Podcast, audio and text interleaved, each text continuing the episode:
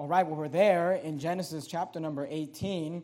And on Sunday nights, we've been going through the book of Genesis, not the entire book. I've preached through the book of Genesis before, but we've been going through the portions that pertain to the lives of Abraham, Isaac, and Jacob. We're studying the lives of the patriarchs, the men that started this thing that you and I today call Christianity. And we dealt last week with Genesis chapter number 18. We dealt with the first part, basically up to about uh, verse 20, and we're going to just pick up right where we left off. Now, chapter 19 of the book of Genesis, very popular, uh, very well known chapter in the sense that it deals with the destruction of Sodom and Gomorrah. But when you in, in Genesis 18, right before that chapter, we see what I think is a very interesting chapter, and it's basically Abraham bargaining with God and trying to get him to spare the nation, to, to spare Sodom and Gomorrah. Now, we're, we're going to talk about that tonight, but I want to just kind of lay a foundation for you to kind of understand what's going on and, and why God is doing what he's doing. Look at verse number 20 there. The Bible says, And the Lord said, Because the cry of Sodom and Gomorrah is great, and because their sin is very grievous. And I'm not preaching on this this morning, but there's yet another verse to show. Today, you've got all these liberals saying, Well, you know, homosexuality is a sin like any other sin. No, the Bible said that it was a very grievous sin. God said it's a very serious sin. He said, Because the cry, God says, I hear the cry of, of Sodom and Gomorrah, and it's a great cry. He said, Many people are crying out to me that I would judge this, uh, these cities. You know, here's a question I have, because today you've got the liberals who say, oh no, the, the sin in Sodom and Gomorrah wasn't homosexuality, it was prostitution. In fact, you've got a modern Bible versions that will change it to say prostitution or to say fornication. Here's the problem with that. It, it, and, and even today, you've got Christians who say, oh, you know, it was homosexuality, but these people, they're not predators, they're not perverts, they're not hurting anyone. Here's the question I have for you. If you really believe that, then who's crying out to God in Sodom and Gomorrah? Who is it that? Because God says, because the cry of Sodom and Gomorrah is great. Someone was crying out to God and asking God to, to bring vengeance upon, upon this place. And God says, hey, I'm going to go down and see if their sin is very grievous indeed. Look at verse 21. He says, I will go down now. And I want you to notice this word, see whether they have done altogether according to the cry of it, which is come unto me. And if not, I will know.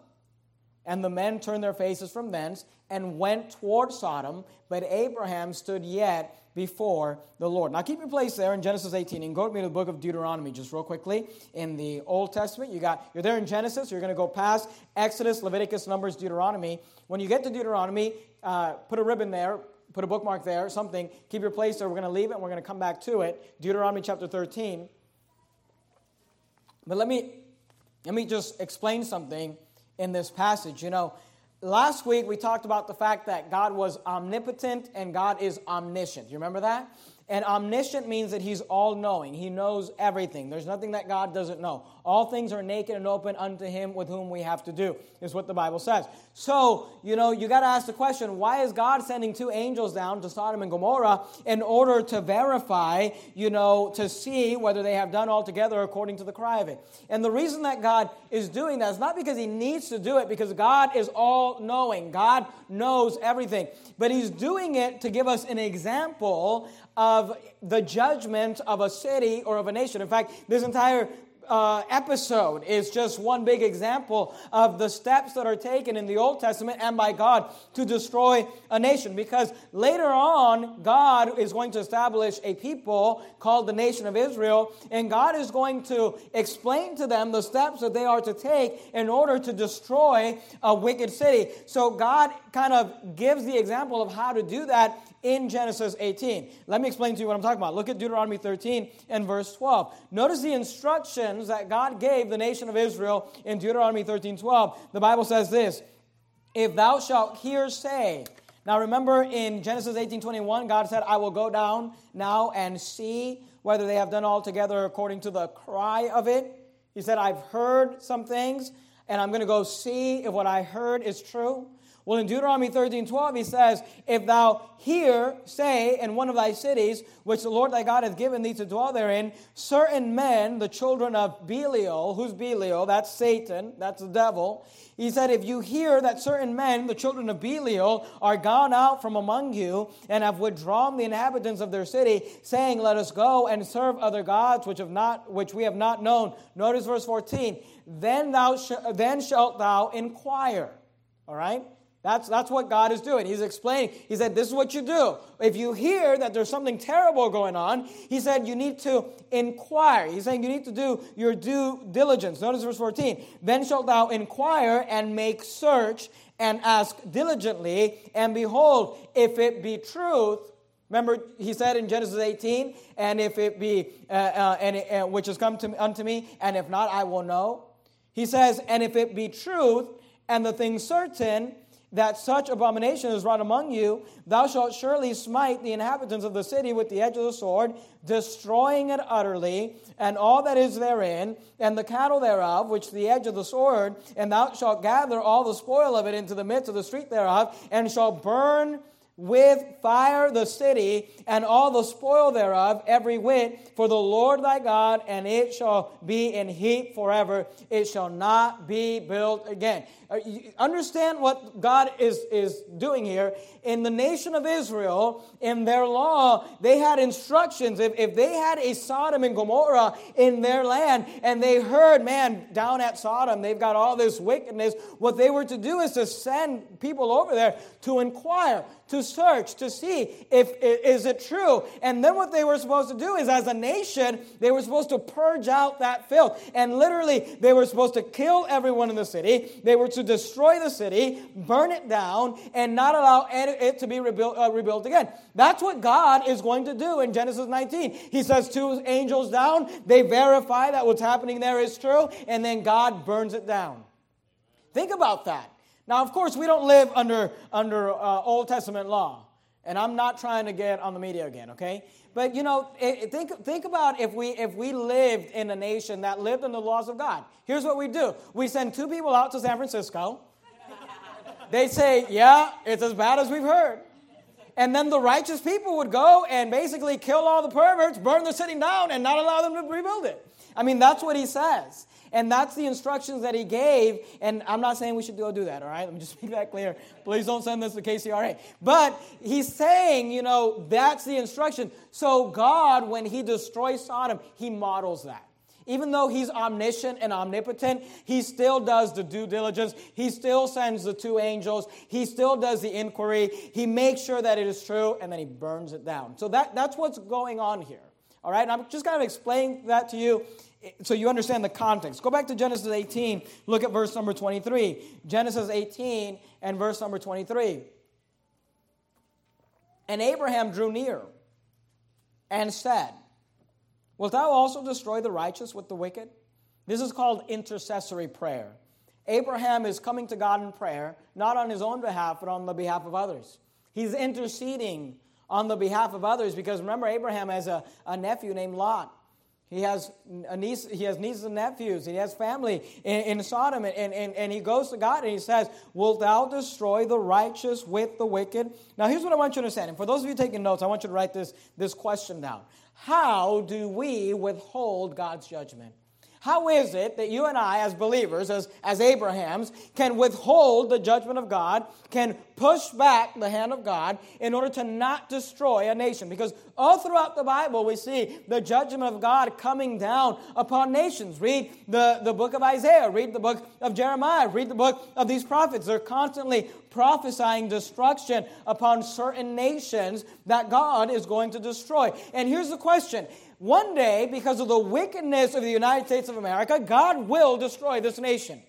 The question is not whether he will destroy it, but when will he destroy it. Now, I believe that the U.S. is Babylon in end times prophecy, and I preached an entire series on that.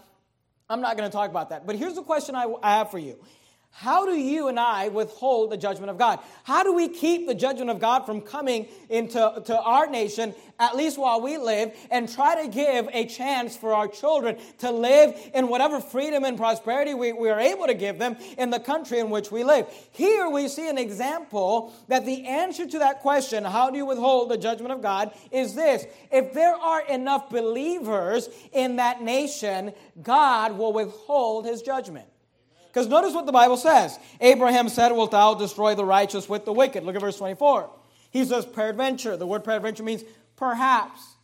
He's saying, I'm not sure, God, but perhaps, let's say, there be 50 righteous within the city. Wilt thou also destroy and not spare the place for the 50 righteous that are therein? That be far from thee to do after this manner to slay the righteous with the wicked, and that the righteous should be as the wicked. That be far from thee. Shall not the judge of all the earth do right? And the Lord said, Now notice what God says. If I find in Sodom 50 righteous within the city, then I will spare all the place for their sakes. Now look, Sodom was a wicked place. Sodom was filled with, with the filthiest, perverted sins that the Bible tells us about. And God said, if there are 50 righteous, if there are 50 saved people, He said, I will spare even Sodom and Gomorrah. Now, Abraham starts thinking about this, and he starts thinking to himself, there's no way there's 50 people in Sodom and Gomorrah. So he begins to bargain. Look at what he says in verse 25. That be far from thee to do after this manner, to slay the righteous with the wicked, and that the righteous should be as the wicked. That be far from thee, shall not the judge of all the earth do right? Look at verse 26. And the Lord said, If I find in Sodom 50 righteous within the city, then I will spare all the place for their sakes. And Abraham answered and said, Behold, now I have taken upon me to speak unto the Lord, which am but dust and ashes. Peradventure, there shall lack five of the 50 righteous. I like how Abraham says that. And Abraham, you can tell that he, he's, he's good at what he does. He's a good businessman. He's good, he's good at bargaining because the way he phrases it is to sound better. You know, here's what he's saying. Uh, you know, what if there's 45 in, in, in the city? But he makes it sound better because he says, what if there's only lacking five of the 50? And, and you know, it's kind of like when you go to the store and, and, it, and they tell you it's not $100, it's $99.99. And you're like, that's deal, you know? And that's kind of what he's doing. He's wording it properly. And, you know, that's just something I, I noticed there. And, uh, but notice what he says. He says, he says, if there are lack five of the 50, uh, uh, 50 righteous, will destroy all the city of the lack for the lack of five. Notice the end of verse 28. And he said, if I find there 40 and 5, I will not destroy it. God says, okay, Abraham, you find 45 righteous people, I won't destroy it. Look verse 29. And he spake unto him and said yet again, and said, Peradventure, there shall be 40 found there. And he said, I will not do it for 40 sake. So he starts at 50, goes down 45, thinks about it some more, says, What about 40? And God says, All right, I won't destroy for 40. Look, verse 30. And he said unto him, Oh, let not the Lord be angry, and I will speak. Peradventure there shall 30 be found there said, God, what if there's only 30? Will you destroy it for 30? And he said, I will not do it if I find 30 there. And he said, Behold, now I have taken upon me to speak unto the Lord. Peradventure, there shall be 20 found. He said, Okay, God, what, what if there's 20? What if we could only find 20 righteous people in Sodom? And he said, I will not destroy it for 20 sake. And he said, Oh, let not the Lord be angry. Abraham's thinking. Abraham knows Lot. Abraham knows Lot's not a soul winner. Abraham knows Lot's not getting anybody saved. But Abraham knows how many children Lot has, and how many of his children are married, and how many children, grandchildren he has. And Abraham knows that if Lot has simply just gotten his own family saved, there would be 10 righteous people in Sodom. So notice what he says, verse 32. And he said, Oh, let not the Lord be angry, and I will speak but yet but this once. Peradventure, 10 shall be found there. And he said, I will not destroy it for ten's sake. But I want you to notice that God does not allow the conversation to continue. When he said 50, God said, I won't do it for 50. 45, I won't do it for 45. 40, I won't do it for 40. 30, I won't do it for 30. 20, I won't do it for 20. When he gets to 10, notice verse 33, and the Lord went his way. He said, This conversation is over, Abraham. We've came to the magic number. We've came to the end of the line. You can't go lower than 10. He said, there must be at least 10 righteous people in Sodom, and I will spare it. I will not destroy it. And you and I know the story. There wasn't 10. And God destroyed it. Verse 33, and the Lord went his way. As soon as he had left communion with Abraham, And Abraham returned unto his place. In the example of Sodom and Gomorrah, there, there had to have been at least 10 believers needed for to withhold God's judgment. So, how do we withhold the judgment of God? You withhold it by the amount of believers. If there are enough believers in a nation, God will withhold his hand of judgment. But if the number of believers goes down to a certain place, God says, I cannot promise that I will preserve that nation. Now, keep your place there in Genesis 18 and go into the book of Numbers. If you're, if, if you're going, if, if you were in Deuteronomy, just right before Deuteronomy is Numbers. If you're in Genesis, you got Exodus, Leviticus, Numbers. Numbers, chapter number 18. We talked about how do you withhold God's judgment. But let's talk about this. What is a covenant of salt? I told you this morning that I'll be preaching on the subject of a covenant of salt. Well, what is that? In Numbers 18, we find the phrase a covenant of salt, and I want to, you to understand what I'm talking about. Numbers 18 and verse number 19, notice what the Bible says. All the heave offerings of the holy things which the children of Israel offer unto the Lord have I given thee, and thy sons and thy daughters with thee. I want you to notice this phrase by a statute, notice this word, forever. Do you see that? It says by a statute forever. I want you to remember that word. It is a covenant of salt notice this word, forever before the Lord, unto thee and to thy seed with thee. In the Old Testament, we have this mention of a covenant of salt. And here we are told that it has to do with this idea of preserving something forever. It is a covenant of salt forever before the Lord. It used the word twice. In Bible times, you and I don't worry about this anymore now, but all throughout history, salt has been used to preserve food, meat, and even other, other things have been, have been preserved by salt. And during Bible times, often people, if they, if, you, if they thought about salt, they thought it's something we use to preserve. It's something we do use to keep something from, from, from going bad or, or rotting away. And here, God says, I made a covenant of salt with the people, and as long as there's enough salt to preserve the covenant, it'll last forever. He says it's forever. It is a covenant of salt forever before the Lord unto thee and to thy seed with thee. Let me give you another example. Go to Second Chronicles chapter number 13. You're there in Numbers. You're going to go past Deuteronomy, past Joshua, Judges, Ruth, 1st, 2nd Samuel, 1st, 2nd Kings, 1st, 2nd Chronicles. 2nd Chronicles chapter 13. Look at verse number 5. Here's another mention of a covenant of salt. 2nd Chronicles chapter 13. Look at verse 5. Ought ye not to know that the Lord God of Israel gave the kingdom over Israel to David? Notice this word, forever. Do you see that? He said, I gave, I made a covenant with David forever. He's talking about preserving it. It was to be David's, even to him and to his sons, notice, by a covenant of salt. Do you see that? Whenever God mentions this idea of a covenant of salt, he's talking about the fact that he's going to preserve that covenant. He says, David and his sons will be kings uh, of, of the nation of Israel forever as long as they keep the salt, as long as they preserve the covenant. He said, it will never go bad. This idea of a covenant of salt is a covenant of preservation. You say, what does that have to do with Sodom? What does that have to do with believers? Go to Matthew chapter 5. Matthew chapter number 5 in the New Testament. Should be fairly easy to find. First book in the New Testament, chapter 5. I want you to notice verse number 13. You know the verse, it's a famous verse. When you get there, I'd like you to keep a ribbon or a bookmark there because we're going to leave it. We're going to come back to it. Matthew 5 13. Notice what Jesus said. Jesus said, Ye are the salt of the earth. God said that you and I, Jesus said that you and I, as believers, we are the salt of the earth.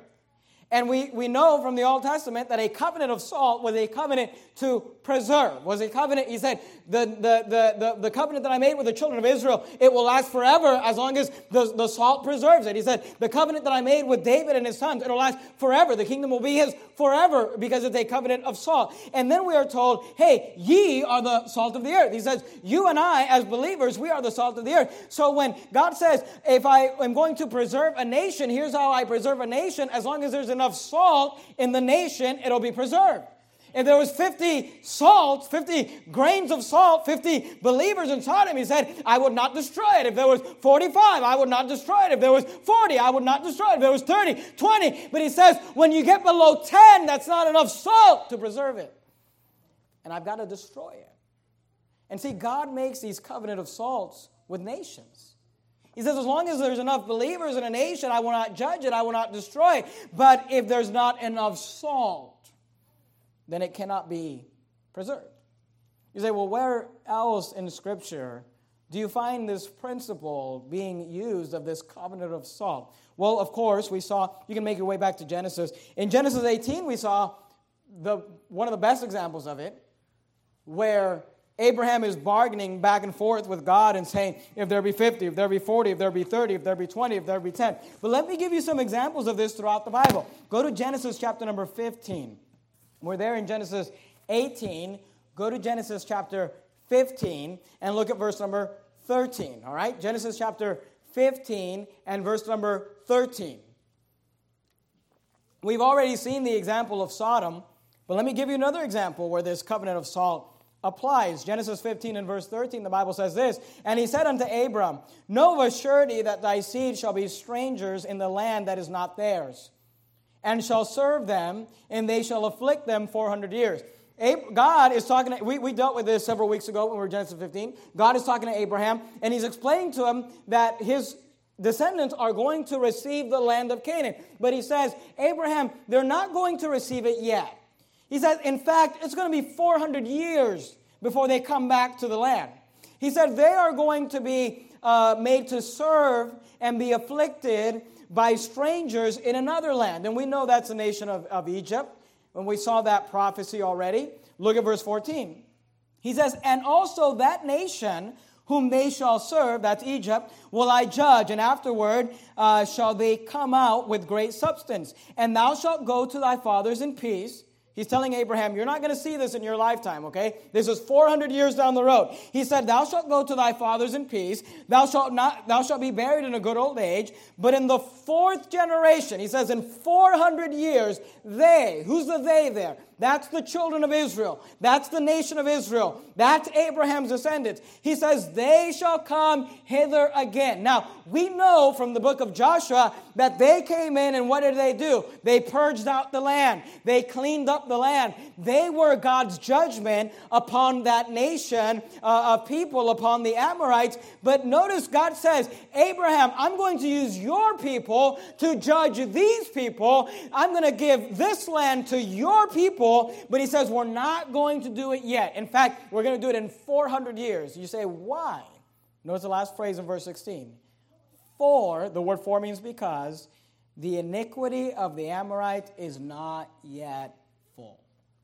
He says the Amorites are bad, but they're not bad enough. He says they're, they're, they're, they're, they're losing salt, but they've got enough salt to preserve them yet. But because God is omniscient, because God is omnipotent, because God knows the beginning from the end. He says, Abraham, I'm not going to destroy the Amorites yet because their, their iniquity is not yet full. But he says, I know in 400 years there will not be enough salt to preserve them.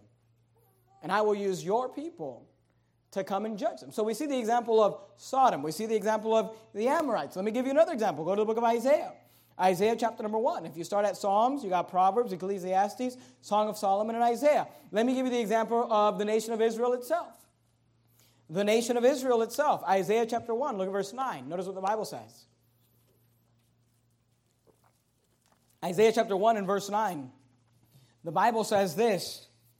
I want, I'll wait a second for you to get there because I want you to see it. Isaiah 1 9. Notice what the Bible says except the Lord of hosts had left unto us, notice this phrase, a very small remnant. You see that? He said, except the Lord of hosts had left unto us a very small remnant, we should have been as Sodom, and we should have been like unto Gomorrah. Did you, did you catch that? He said, the nation of Israel would have been destroyed just like Sodom and Gomorrah was destroyed but it wasn't destroyed because of the fact that there was a very small remnant. Here's the thing if, if Isaiah would have stood to bargain with God to keep the judgment of God from coming upon the nation of Israel and he would have bargained like Abraham. The only difference between the bargaining for the nation of Israel and the bargaining for the, uh, for the cities of Sodom and Gomorrah is that Sodom and Gomorrah did not have enough believers in it to withhold the judgment of God. Fortunately for the nation of Israel, because there was a very small remnant, there was enough people there for God to not destroy them like Sodom and Gomorrah. Let me give you another example. Go to Revelation chapter number 6. Revelation chapter 6. So he saw the Amorites. God said, I'm going to destroy the Amorites. He said, God, why don't you destroy the Amorites right now? He said, No, no, no. There's too much salt. There's enough righteousness there. I don't have to preserve, I, I, I, can preserve it still. But in 400 years, I will come in and I will destroy because their iniquity is not yet full. You say, God, why don't you destroy the nation of Israel? Well, I would destroy it. In fact, I would destroy it just like Sodom and Gomorrah, but there's a small remnant. There's enough salt. There's enough preservation there so I will not destroy it. Let me give you one more example. Other than the example of Sodom and Gomorrah in Genesis 18, I believe Revelation chapter 6 is the clearest example of this principle in all of Scripture. Revelation chapter 6. Now, let me set the context for you a little bit. We're at the Great Tribulation, the big persecution of believers all over the world. That's what we're jumping into at Revelation chapter 6. Look at verse 9. And when he had opened the fifth seal, I saw under the altars the souls of them that were slain for the word of God and for the testimony which they held. So he said, he opened the fifth seal, and what did he see immediately? He saw all the believers that went through the tribulation period, that were persecuted, that were killed. He said, I saw the souls of them that were slain for the word of God. I know these pre-tribbers say, uh, we're not going to go to the tribulation. We're not going to, you know, we're just going to get raptured up. You're going to get the first one to get your head cut off. That's what's going to happen because you're not going to see it coming. Because these people, as soon as it happens, you know, all of a sudden, you know, they're in heaven and they're like, what happened? My pastor said it was pre trib. You know, I should have watched that video on YouTube. Anyway, so he says, the souls of them that were slain for the word of God and for the testimony which they held. Look verse 10. And they cried, because these guys, these people just got killed. All right? Did, did you catch that? They were slain for the word of God. They were slain for the testimony which they held. And they cried with a loud voice, saying, notice what they're saying, How long? Remember, God said about Sodom, I hear their cry? He says, now there's people crying to God and saying, How long, O Lord, holy and true, dost thou not judge and avenge our blood on them that dwell on the earth? They're saying, How long are you going to take, God, before you uh, send your wrath upon the earth? How long are you going to take before you avenge us for all the wicked persecution that they brought upon us? And I want you to notice what the Bible says in verse number 11 and white robes were given unto every one of them. And it was said unto them that they should rest, yet for a little season, don't miss this, until their fellow servants also and their brethren that should be killed as they were, don't miss this, should be fulfilled. Do you understand what God just said? He said, I know some of you have died, but not enough of you have died yet. He said, Here's the problem I can't judge you yet. I can't judge them yet because there's still too much salt on the earth. He said, but the thing about the Great Tribulation is that they are attacking and destroying and killing and persecuting the one thing that is keeping my hand from judging and destroying the earth. And he says, right now they're at 50, right now they're at 45, right now they're at 40 or 30 or 20. But when it gets down to that number, whatever that number is, he says, when it gets down to the place where they've almost destroyed all the salt that preserves the earth, God says, it'll be easier for me to do what I did in Sodom which is to send angels in and remove the salt and then judge the earth. See, the only reason that God doesn't destroy this earth is because of the covenant of salt of believers. The only reason that God doesn't destroy the United States of America is because of the believers that are here. It's because there's not yet. You say, well, why did they destroy Sodom? Because there wasn't enough salt. Because there wasn't enough believers. Go to Luke chapter 17. Luke chapter 17, look at verse number 28. Luke chapter 17 and verse number 28. Notice what the Bible says. Luke chapter 17 and verse 28. Luke chapter 17 and verse 28. Notice what God says about the end times. He said, and, and we saw there in Romans 6, in Revelation 6, he said, I need more of you to die. He said, There's too much salt on the earth, though. He said, I, I need more of you to, to be removed so that the covenant of salt is broken and I will destroy the earth. He said, I will avenge your blood.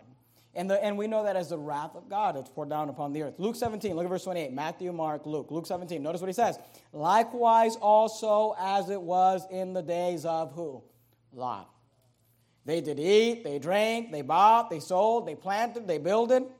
But the same day that Lot went out of Sodom, it rained fire and brimstone from heaven and destroyed them all. Even thus shall it be in the day when the Son of Man is revealed. In that day, he which shall be upon the housetop and his stuff in the house let him not come down to take it away. And he that is in the field, let him likewise not return back. Remember Lot's wife? Whosoever shall seek to save his life shall lose it, and whosoever shall lose his life shall preserve it. I tell you, in the night, in that night, there shall uh, there shall be two men in one bed. The one shall be taken, and the other shall be left. That's when the angels come down and remove them out of Sodom. Two men shall be grinding together. The one shall be taken, and the other left. Two men shall be in the field. The one shall be taken, and the other left. And they answered and said unto him, where, Lord? He said, Where are they going to be taken? And he said unto them, Wheresoever the body is, hither will the eagles be gathered together. He's talking about the bodily resurrection. He's saying, They said, Where are you going to take them, God? He said, I'm going to take their body where the eagles are. And, for, and, and Thessalonians were told that we will meet him in the clouds. We will meet him in the sky. He said, he said, eventually there's so little salt, it's easier for me to just remove it and then destroy it. Just like Sodom. He said, In Sodom, there wasn't enough salt to preserve it.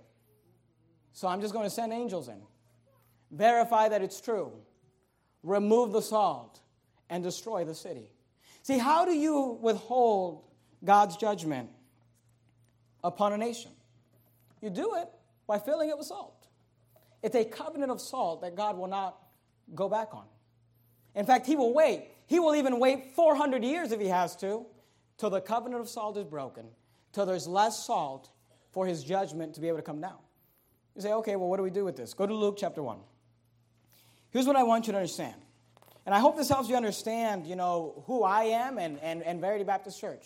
Because around here, we push something a lot. You know we push? We call it soul winning.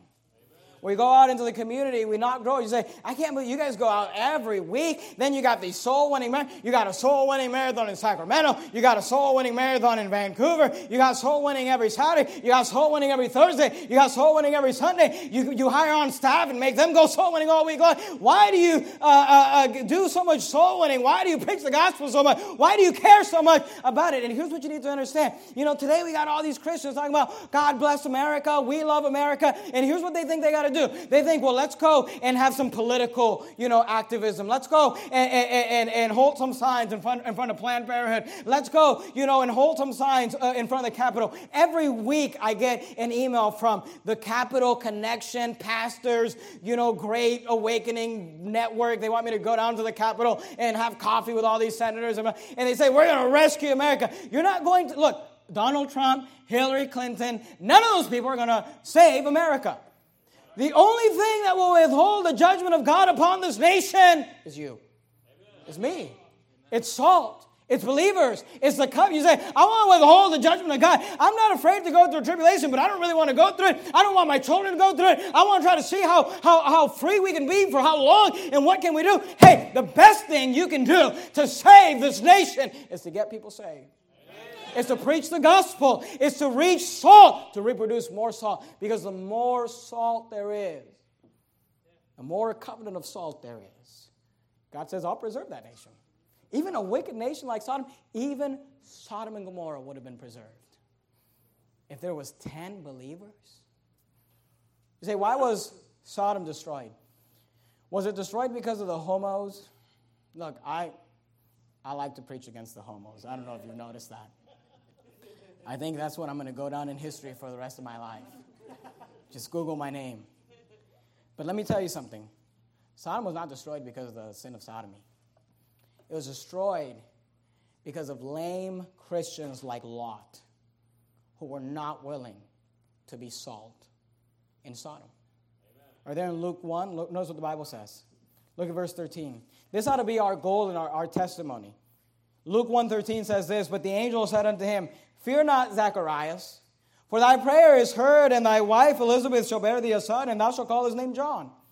And thou shalt have joy and gladness, and many shall rejoice at his birth. This is talking about John the Baptist being born. Look at verse 15.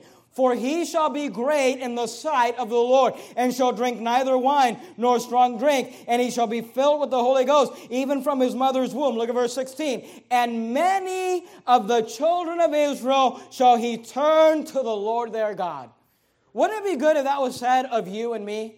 Wouldn't it be good if it was said of Verity Baptist Church, you know what? We didn't like what they said, and we didn't like how they said it, and we didn't like their stands, and we didn't like their preaching, and we didn't like their pastor, and we didn't like their buildings, and we didn't like anything about them. But you know, they did turn many of the American people, of the Sacramento people, to the Lord their God. See, the best thing that you and I can do to save this nation is to turn people to God, is to fulfill the Great Commission, is to get people saved and help them grow and learn and be discipled. Why? Because the, what withholds the judgment of God is salt. It's what preserves the nation, it's what preserves the people. Go to Genesis chapter 4. Genesis chapter 4, look at verse 26. Genesis chapter 4 and verse 26. Genesis chapter 4 and verse 26 should be fairly easy to find. Genesis 4:26, the Bible says this. We saw the announcement of the birth of John. But notice here we see another announcement. In Genesis 4:26, the Bible says this, and to Seth, to him also there was born a son, and he called his name Enos. And notice what the Bible says. He says Enos was born. Then it says this, then began men to call upon the name of the Lord. Isn't that good? I'd, I'd like to go down to history as that. You know what I'd like them to say about Roger Jimenez. I'd like to say, you know, Roger Jimenez showed up uh, uh, in Sacramento. Verity Baptist Church started, and then began men to call upon the name of the Lord.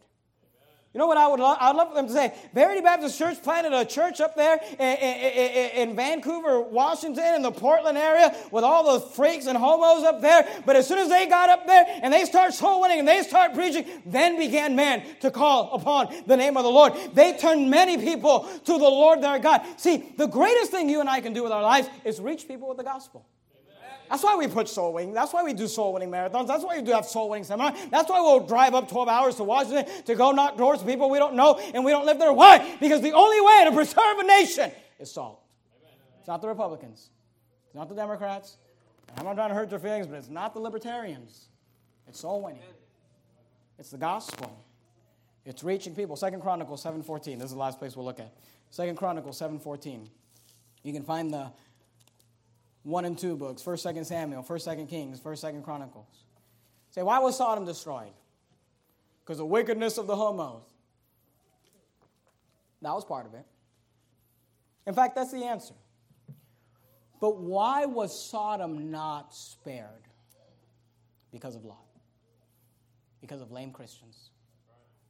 Because, see, Lot was just a little too busy to go soul winning. Lot was a little too embarrassed to even give the gospel to his own son in laws. Lot was just a little too busy to do something for God.